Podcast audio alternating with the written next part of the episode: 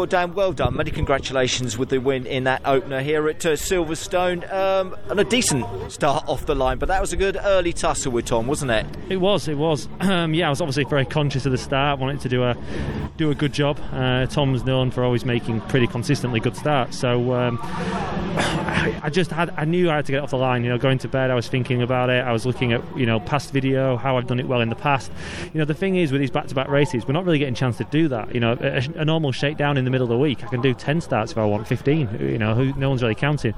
Here we didn't even do one because it was actually cancelled. So you sort of only really getting that green flag lap to have a go at it. And even then, it's um, you know different tyre, cold tyre. It's um, it's nothing like the real thing. So yeah, had, had, a, had a good look back. Got it off the line well. Um, I think I actually left quite a big gap in my grid box. Actually, I'm very conscious about getting caught for that again. Obviously, when I was there last year. So um, probably leaving a bit too much on the table there. So that's something to look at to improve again.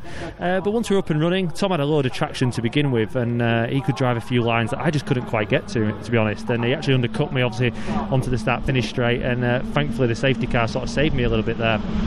But um, ultimately, once we were back up and running after the safety car, um, we were just able to stretch his legs a bit. I think Tom's advantage with the traction had kind of worn away, um, and my car was super consistent. You know, great job by Dynamics to give me that, and we just kind of stretched his legs in the end to a quite a comfortable winning margin, which yeah, was fantastic. Was, yeah, great stuff. And I suppose ultimately, as far as points are concerned, you took points off of those that are ahead of you in the championship. I took points. You know, I look behind though, and it's the same protagonist that I'm racing against. You know, it'd be nice if they had a bad day every now and again, but um, you know, this is it's going to be super close to the end of the season now.